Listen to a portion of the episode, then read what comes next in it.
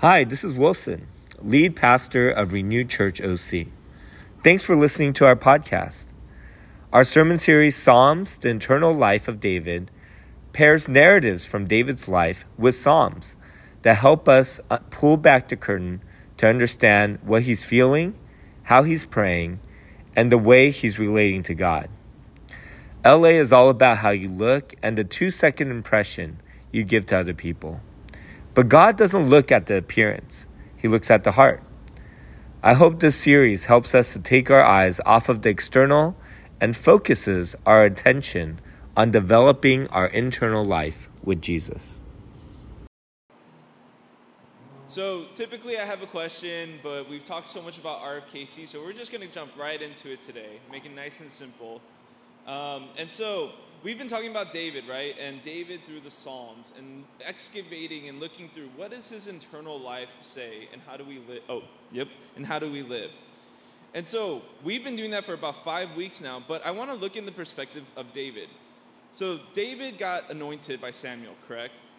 And at this point in his life that we're going to go into, it's about 15 to 20 years later. It's arguable how much exactly, but around that time. And David is finally going to become the king that he was meant to be. So, on the boards, or if you have your Bibles, you can turn with me to 2 Samuel 5. We're in verses 1 through 5. It's on the board. I can't see it from this angle. Okay. Verse 1 All the tribes of Israel came to David at Hebron and said, We are your own flesh and blood.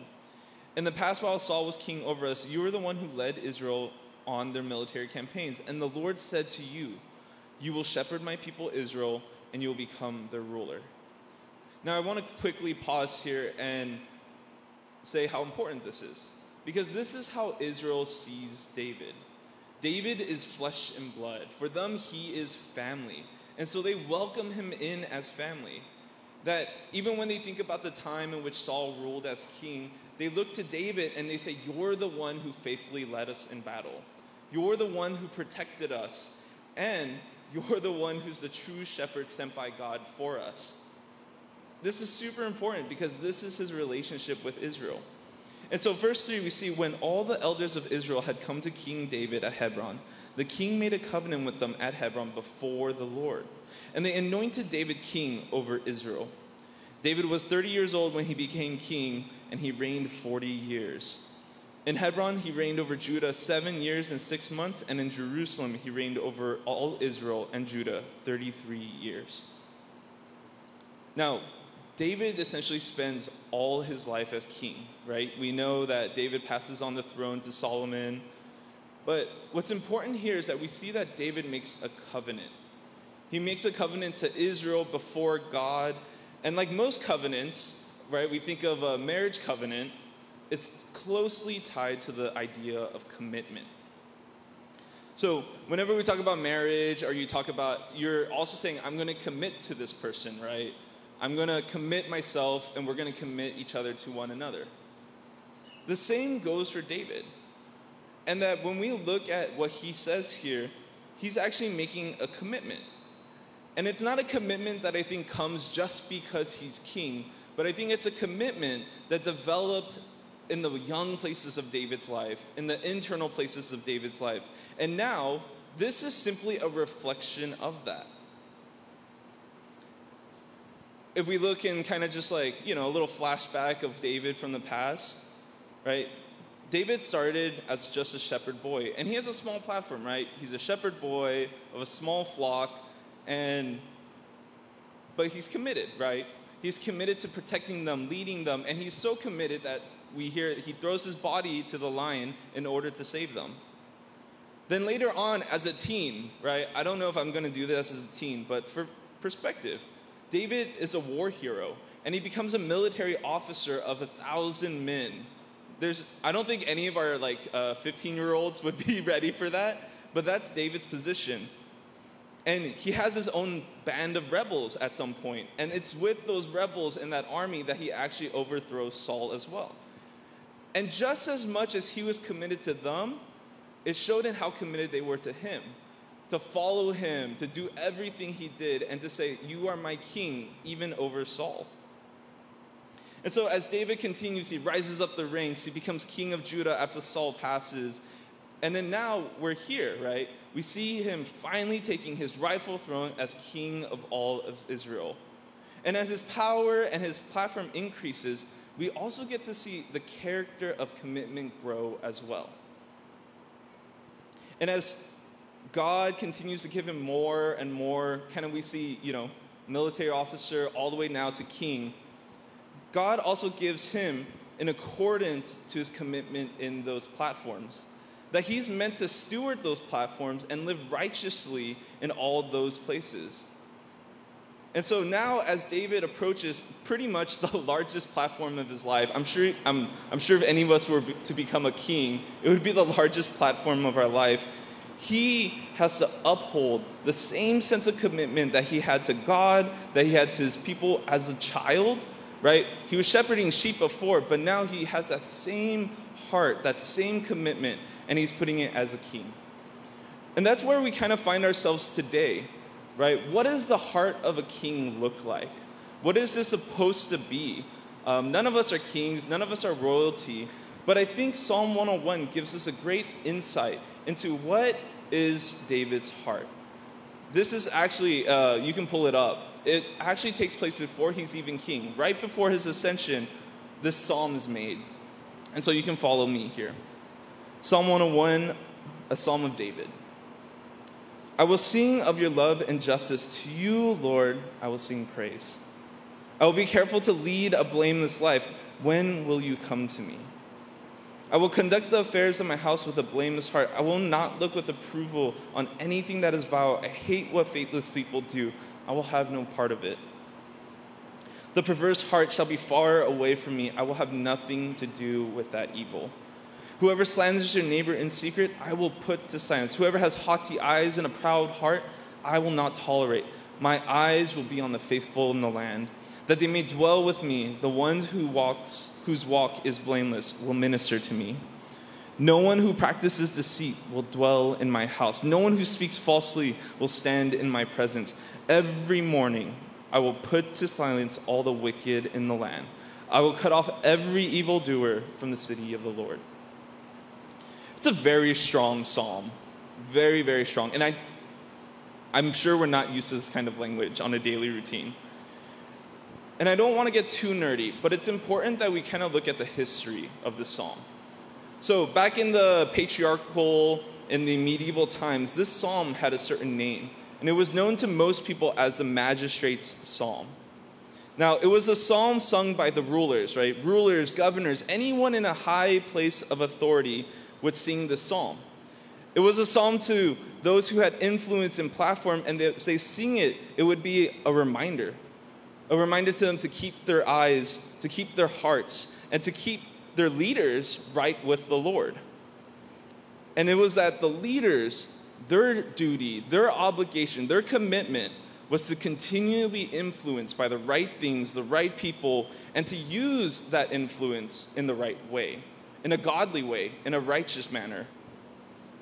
And so, even though David talks with such great resolve and potency, I know there's sometimes a disconnect when we hear such black and white language, right?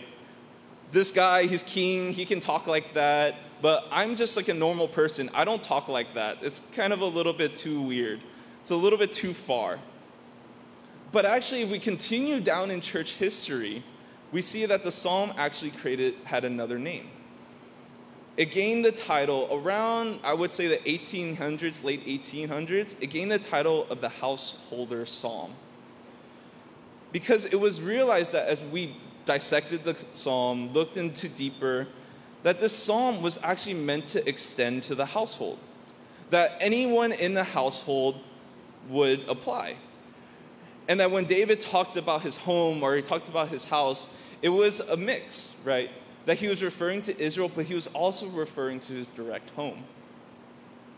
Right? So when you think about it, it's like mom, dad, right? Raising their children. In David's case, raising, what, eight boys? Oh my gosh, that's way too many. Right? It would apply to the brothers and sisters in their relationships, right? How do they handle? How do they love each other? Or how do they fight? that's probably more relevant sometimes. And then by extension, we see that for each household member, it also extended out to the, their own platforms of influence outside of the house, right?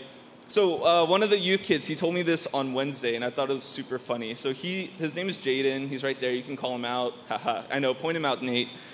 Yeah. But he told me this funny, funny story, or it wasn't like a story, but he told me something really funny.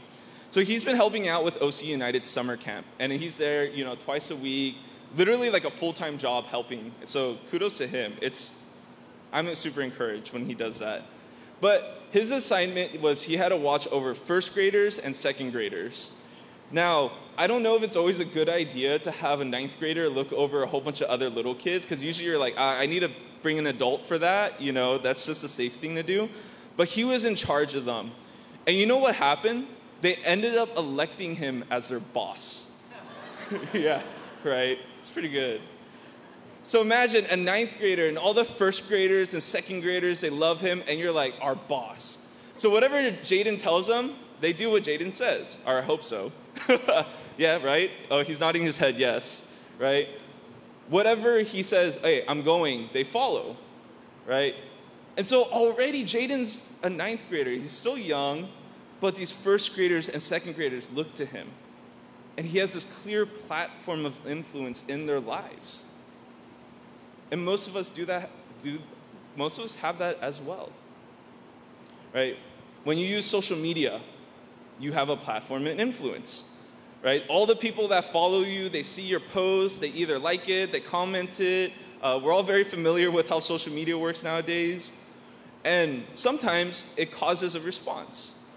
You know, lately I've been seeing a lot of people go to Hawaii and it just makes me like, oh, I want to book a ticket to Hawaii. That looks so nice for vacation. And already, right, they're influencing me. They make me want to go to Hawaii. Yeah, I know. Nate, another youth kid, went to Hawaii. Must be nice. Yeah. And so if you're a teacher, right, you also have a platform and influence over your students, right? Imagine the environment that you create, the words that you say, the attitude that you have you are using your platform and influence. And you can easily use this platform and influence for good, but also for evil. Right? It could be a time to encourage the next generation, to raise up kids, to teach them uh, like life skills, and you know, math is applicable everywhere in life. But it could also be a power trip. And I talk to the kids enough, I hear their stories a lot, and they're like, oh my gosh, this teacher's the worst. They just tell me what to do, they don't care about me. And I'm like, oh, that's really sad. But sometimes, even as a teacher, that's what it looks like. It's a time to rule over a bunch of kids. How great and mighty is that? Not very, right? But maybe some of you, and I know a lot of you, are in business. You're in management roles, and you're asked to lead employees. You have a platform and influence in the way you train them, in the way you care for them, ask them how they're doing, how they're adjusting, uh, even your ability to logistically like be like very organized helps save them time right? You're building a healthy work culture or at least hopefully. Because easily we know this and we see it all the time in, in the news that business becomes easily it's for personal gain right? I go into business and i was like this in college. I go into business why? Because i need to make money. I go into a management position why? Because it means more money ah, maybe it means that other people have to look up to me. Maybe I don't want to do the day to day routine. I just want to tell someone else to do it, and then I put it away, right? Sometimes management feels like that. And I think we miss out on a great opportunity, right? If you're an employer, if you're a business owner, how are you vision casting for your employees? Right? You're, how are you giving them a purpose and a reason beyond just going to work from the 8 to the from 8 to 5. Right? We all have platforms of power and influence, and they all look so different. Right? If we look around this room, most of us are either students or we're working. And our jobs look so different, and our roles look so different. And that already tells me a lot that the vastness of where you can have a platform and you can have an influence is also vast as well. But it begs one question that we all then also have to ask, right? how have we used our platform? Have we used it for ourselves? Or have we used it in a godly manner, like David has, like David's trying to teach us? What does it then look like if I'm, if I'm convinced that maybe I should use my platform better? What does it look like to steward that platform well? We're all wondering that because it's just a big question of like, what am I supposed to do? What if I'm just an employee? What am I supposed to do? And so I want to talk about three specific commitments. Right? We talked about David being immensely committed in covenant. And I want to talk about three commitments that we see in David's psalm, in Psalm 101. And I hope that it spurs us. It spurs us to desire what righteous stewardship looks like of our platforms. And so I'm going to put the three platform or the three commitments up there. The first one being the commitment to be blameless before God. The second, the commitment to be influenced by godly company. And last, the commitment to, be, to stand up against wickedness and evil. And so, our first commitment, the commitment to be blameless before God. Now, if you're in Psalm 101, I would always have your Bibles out if you can, have your phones. It's easier to just track. David says this right when he begins I will sing of your love and justice. Whose love? God's love, right? David attributes love and justice to God because God is love and justice. This is foundational for the believer to believe that love and justice are things we pursue because what? Because God is those things. And we pursue all of it as we pursue it, as we pursue him. And in verse 2, David desires a blameless life. And it's interesting, he says, I'm careful to do it. Now, when we look at careful, it means he's attentive, he's detailed. He doesn't want to get distracted. And he knows how easy it is to get distracted, so he's careful and he's vigilant to be blameless.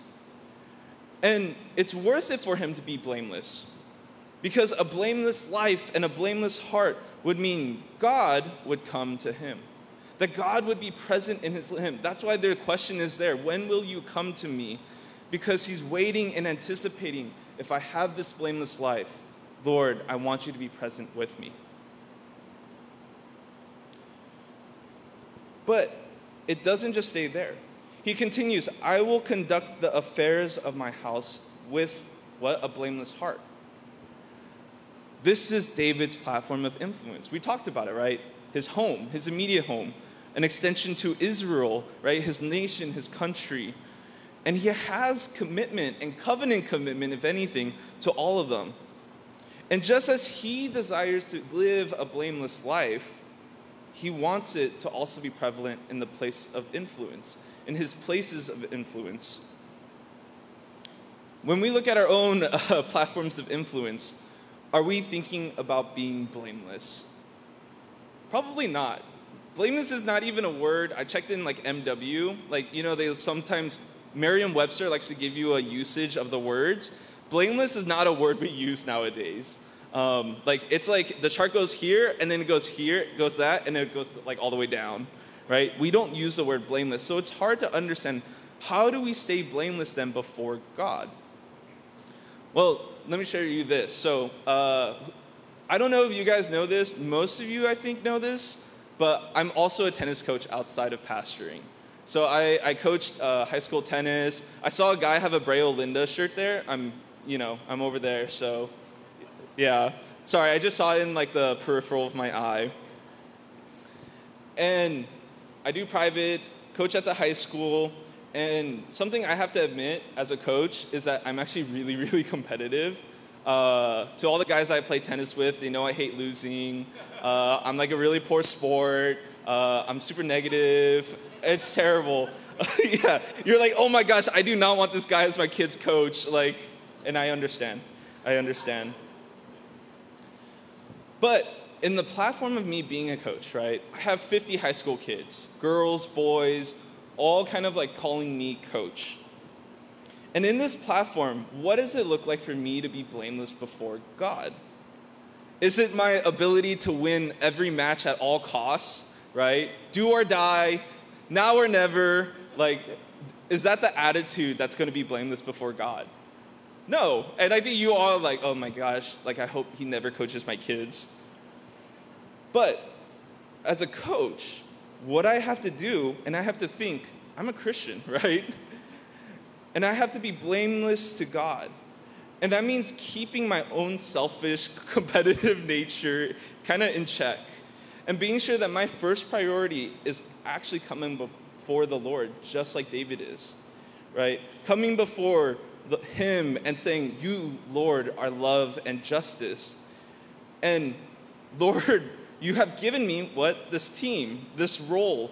And it's my job and my steward, and it's my role to actually steward this, this platform, to empower and nurture young athletes, to care for them, to have them understand what love and justice looks like. I want to be like David and conduct my affairs just like him. This is what it means to be blameless before the Lord.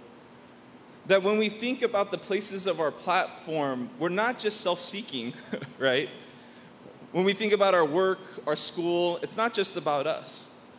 But we're thinking, how do I come before you, God, and say that everything I do is for everyone and for you?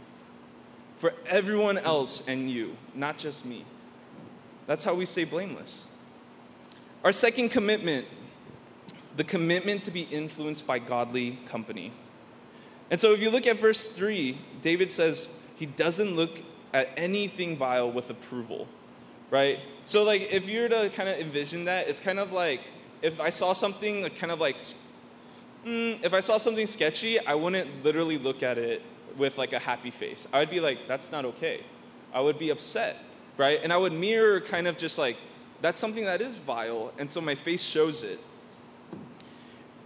David doesn't want to entertain anything that he feels is wrong. He doesn't want to set his mind or even his facial expressions on it because David understands that what he sees, how he reacts to it, really will be a mirror of who he is and who he becomes. Now, this doesn't mean we shut ourselves off from the world, right?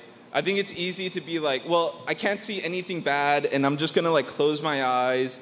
Um, and I've heard like friends I grew up with that were like, you know, they go to college, and college is just this like wide-eyed experience of, oh my gosh, my parents like shielded everything from me. And I don't want us to have an experience where we're just closed-eyed, don't see what the world looks like. But rather, I think if we look deeper into this passage and we look into verse 6 and 7, David is expressing that he wants his eyes, he wants to see the faithful of the land, those who are faithful in the land. For David, it's not about kind of like shielding himself off or covering his eyes. For him, it's about a distinction a distinction between those who he allows to influence him and a distinction between those who he allows to minister to him to teach him, to guide him. He wants people that understand kind of his own desire, right? We, talked, we keep talking about David is committed. And so he's committed to be blameless before God. He wants to be around people that are committed in that same way. He's committed to being righteous, to loving his people, to guiding them well. Well, he wants to do the same thing. And just as David, right, he seeks the Lord, he seeks the Lord's presence. He wants people that encourage him, that affirm him, that remind him of God's daily presence in his own life, right? Those are the kinds of people David wants to have the deepest parts of who he is.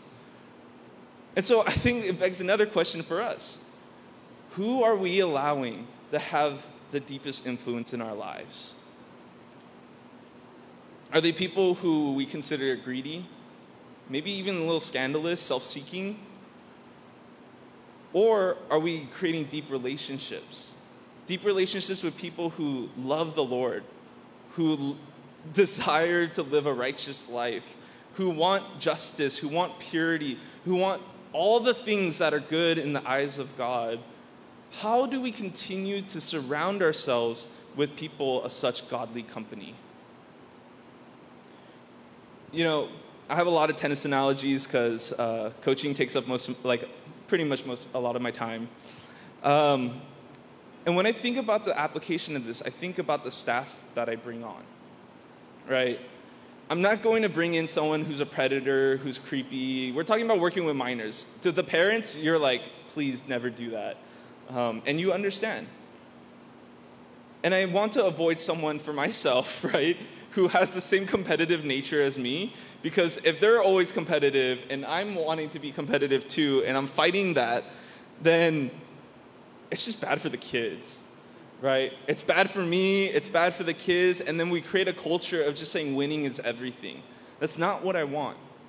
But instead, I'm gonna find someone who I think hopefully aligns with me, right? Aligns with my struggle, but also is, you know, this is ideal, and I hope this can always be the case someone that's better than me uh, at that job, at that role.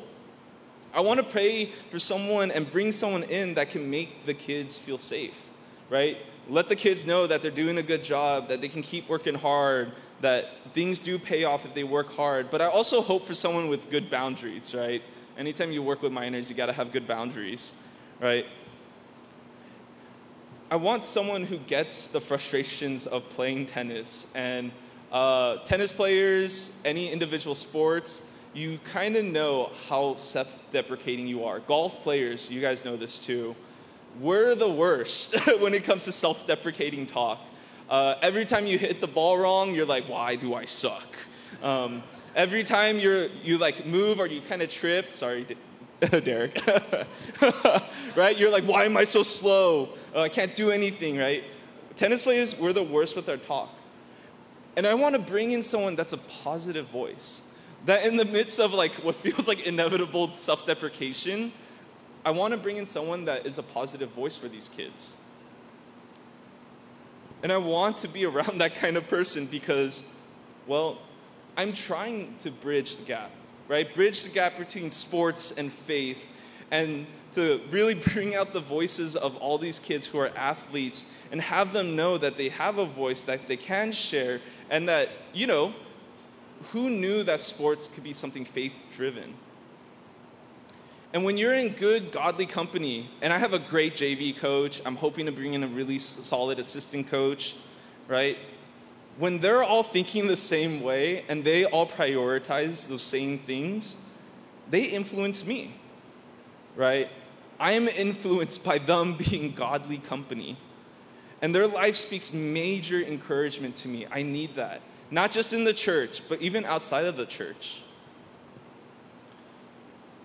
And so, our last point, our last commitment, and commitment is hard. So, if you're hanging in there with me, I want you to know you're doing great, right? Commitment is always hard.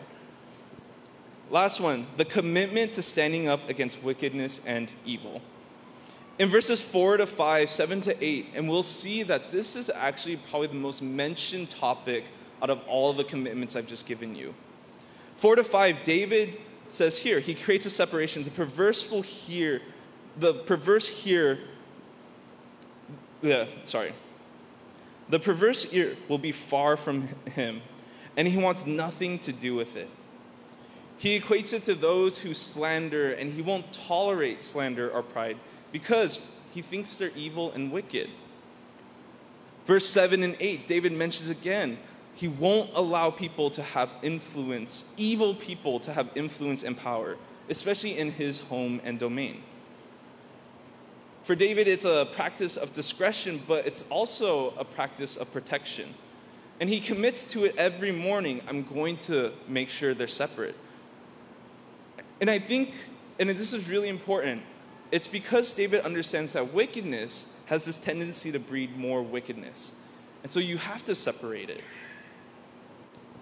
Now, when we talk about wickedness and evil, it's like blameless, right? It's a word we don't use often, we don't like to use often, but I think we have to bring it up. Because if we don't bring it up, it'll kind of be like this analogy. So, Michelle, Michelle's my girlfriend. Uh, she has her own place, and so she's been trying to remodel her house. And if, if anyone knows parents, if you lived in a house remodel, it's a pain. Uh, there's so much things that go on, and so they're knocking down all the walls, right, of her bathroom, and they have to do inspection. And so one of the things that they inspect for is black mold. And be aware, this is only two weeks ago, so this is a little fresh. Um, and so they inspect for black mold. And so when she got the test I also realized I never told her I was telling this story. so, uh, sorry. But I'll ask for forgiveness later. but when she gets the test result back, it's positive for black mold. And black mold is terrible. Yeah, Vicky has her like face like, oh my gosh, right? Black mold is terrible because if you're an infant, you can really, infants die from black mold. If you're an adult, you will have long-term effects because of res- you're essentially it's going to destroy your respiratory system completely. And so naturally, you're like, oh my gosh, that's the worst possible news. Well, it gets worse. So we realized that her piping is also, her piping from her upstairs bathroom is connected to her downstairs bathroom. So if there's any source of water running down, from the contractor's point of view, that means there's probably black mold in your downstairs bathroom too. And so, what does that mean? You gotta knock everything out and do everything over again. Check for the black mold. And the only way to know that there's black mold in the other like restroom or the other bathroom is literally to knock it down. It's the only way you'll know there's black mold. Evil is kind of like black mold, right? And we it, it, looks it lurks in the shadows. We know it's kind of there but you kind of ignore it or you're just like oh i'm not sure about the potential of it. So i'm just going to kind of let it be. But in that meantime it's kind of growing and growing and it's starting to fester. Right? Evil is a very real thing. When we think of sin right it's evil right? And there's so many vo- we talked about embezzlement. Embezzlement is evil Human trafficking is evil. Pornography is evil. And we understand that when usually people get into one of those things, right, it starts with something small. Okay, I just look up something, or I just take a dollar or two, and then I, I can let it go. And then over time it builds because you got off with it. No one got in trouble, you didn't get in trouble, and then over time it builds up. And we have to acknowledge that, yeah, they're little things, and like sometimes we're like, uh, I'll just let it go. But they do build into mass evil. And if we allow it to fester, just like the black mold, it's going to spread. It's going to get worse. And we must acknowledge evil's presence because when we acknowledge it, we actually give opportunity to abolish it, right? To abolish its influence, abolish its spread. And so, most of us, right? I said it already. We're coworkers, we work in the working field, or we're students. And when we think about like our friends and our family, if someone is talking smack on them, right? They're being slandered, or someone's spreading gossip about them, are you going to stop it? Or are you just going to be there like listening to them and like let it go, let them continue? Because that gives them permission to continue. And maybe you've seen something inappropriate, right? We, I talk about it as a coach inappropriate advances, harassment, right?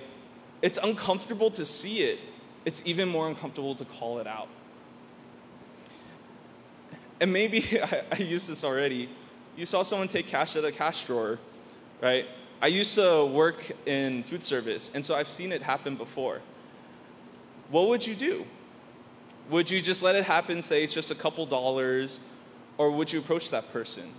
I told that person, hey, if I see it again, you're like, you're done. At this point, I was a manager, so I could do that. But I wanted to give him a chance. What are we going to do when we are in front of and confronted with injustice? When we are confronted with evil in the smallest forms and in the biggest forms? What are we going to do? And so, one last thing about tennis, and I, I promise this is enough tennis for today. yeah, sorry, probably not going to play today. Too much tennis here. But during the tennis season, right, we have matches and we play other teams. And I have a player who's of immense talent, right? He can go D1, D2 easily uh, with his talent. And I've told him this many, many times. And he's probably also good because of his dad. So his dad is the epitome of a sports parent. Uh, super involved, maybe a little too involved. Um, but I don't mind being involved Uh, I don't mind like him wanting his son to win, uh, to compete well. I really don't mind that. But when I see his dad, I see a very clear divide between me and him. And so we have a match. Boy's playing, he's playing one of the best players in our league, right? You're talking about a kid who's ranked top 50 in California, right? Su- superb talent on both ends. And he's just tanking. And his dad is there watching every little thing, and his dad is just critiquing him. And it's like, it's not like a whisper. I kind of whisper in my mouth because I try not to say anything out loud when I'm like critical. But his dad is like saying it loud, right? My gosh, he's so lazy. He's not moving his feet. He's not hitting through the ball. What's wrong with him? And he's loud. And so even his son hears all these words from afar. And I can tell, right? I, I have a player who's, he, this kid is huge, right? He's six foot two, right? 230 pounds of pure muscle, like eats chicken and rice for his like lifestyle. So he's huge and he's fit, but he's starting to slouch and he's starting to be sluggish and he's becoming slower and slower. He hits the ball into a net. He drops the racket because he's just like losing his focus because he hears every single word his dad says and it's kind of just destroying him inside. And he loses the match. And it makes sense, right? Dude, with that kind of talk, man, I would, I would lose it. And so he comes off the court, he has a towel over his head. He has a towel over his head, and he's just a shadow, right? It literally just looks like this, and the towel's draped. And that's heartbreaking, right? A parent, right? A parent holds the greatest platform of influence for a child. And yet, in that platform, this same parent gives this kid the most degrading words. And in their place of power, in their place of influence, they destroy their own kids' confidence. It's wicked, it's evil, and I won't stand for it. Because if I could do and I just let it go, the dad continues, right? And so, as a coach and a Christian, I went up to the dad. And this is like right after the match is done, or right after the set is done, he still has another, another, another set with another player. But I went up to the dad, and be aware, genetics are really real. So the kid is six foot two, super broad. The dad is the same thing, but now he has like dad bod, so it's like he's like way bigger. yeah, it's kind of scary. So like I compare him to like Goliath, and I felt like David. Right, and I go up to him though, and I'm scared. I'm nervous. Is he gonna like knock me out for like saying what I'm about to say? But I go as sternly as I possibly can, and I tell him, if you're going to keep acting like this, if you're going to keep treating your son like this, I will not have you here. I don't want that kind of presence for your son. I don't want that kind of presence for these children. And if you're going to be like this, it's okay to stay home. and thankfully, he, he doesn't punch me, doesn't knock me out. But he kind of just stared at me for like, like, like a minute. Like it felt like a very, very long, like he was just like looking at me. And I, was, and I kind of just walked away because I was like, just before anything else bad happens, I'm going to get out of this situation. So a week later, right, kids, we're still in season and everything. We have another match. Dad's been, this dad has been slightly quieter. And I'm kind of like.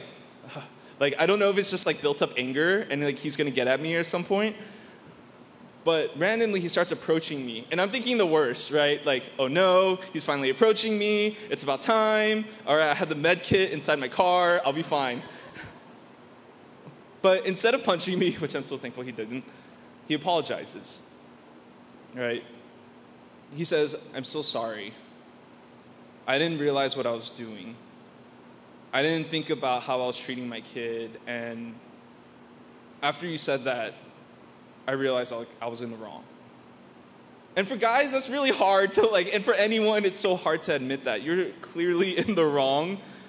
But to say it out loud is huge. And I kind of was just like, hey, you know, this isn't between you and me, right? This issue, the, the degradation, the harsh words, it's not between you and me. but it's between you and your son. You need to give him words of affirmation. You need to give him words of life because that's what matters the most. It's not from me, but it's from his own dad, the one who has the most platform, the one who has the most influence. That you're the one who's going to change things for him. Next thing you know, I, I hear him talking, right? He's starting to get a little bit louder. And when I hear his voice, I'm a little scared. But he's saying actually really nice things to his son.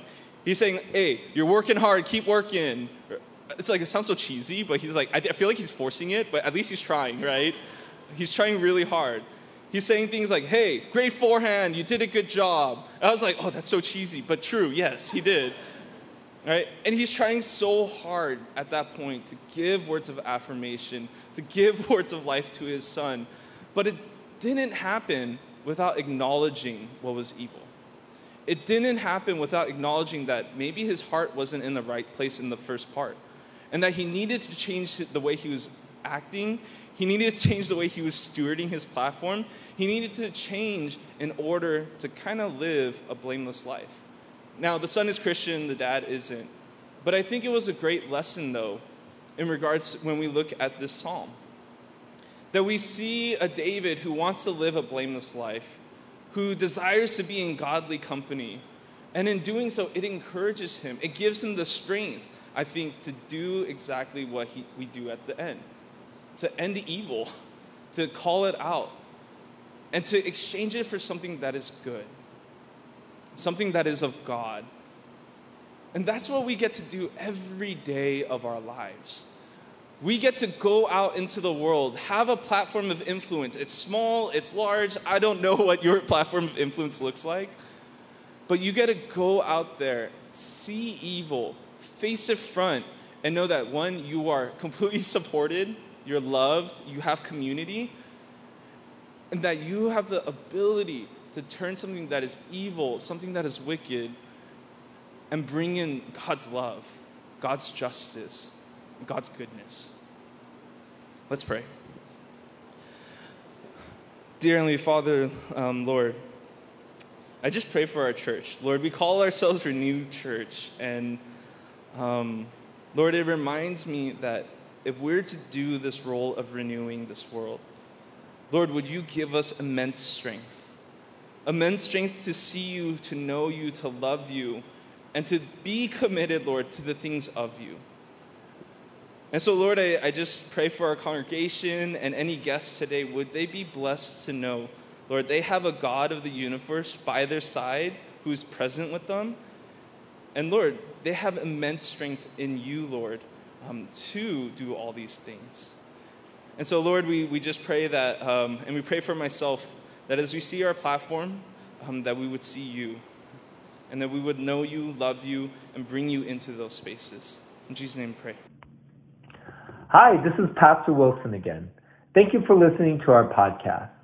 If our sermons have been a blessing to you, I'd love for you to consider supporting our church and ministry. As we approach the end of the year, we're asking our church family to consider investing into a special fund that support our interns and seminarians. Renew has a vision of investing in pastors for the next generation through our internship program. And your financial partnership can help set up a young pastor or missionary to faithfully serve the Lord for the next 30 to 40 years. I often dream about what Erwin or Kevin will do for the kingdom of God through their 30s, 40s, and 60s. Our goal is to raise $50,000 over the season. Would you consider joining us? You can give through PayPal or Venmo or by sending a check. All the information is on the description section of the podcast, or you can visit our website. And your investment is tax deductible. Thank you so much for being a part of our church family.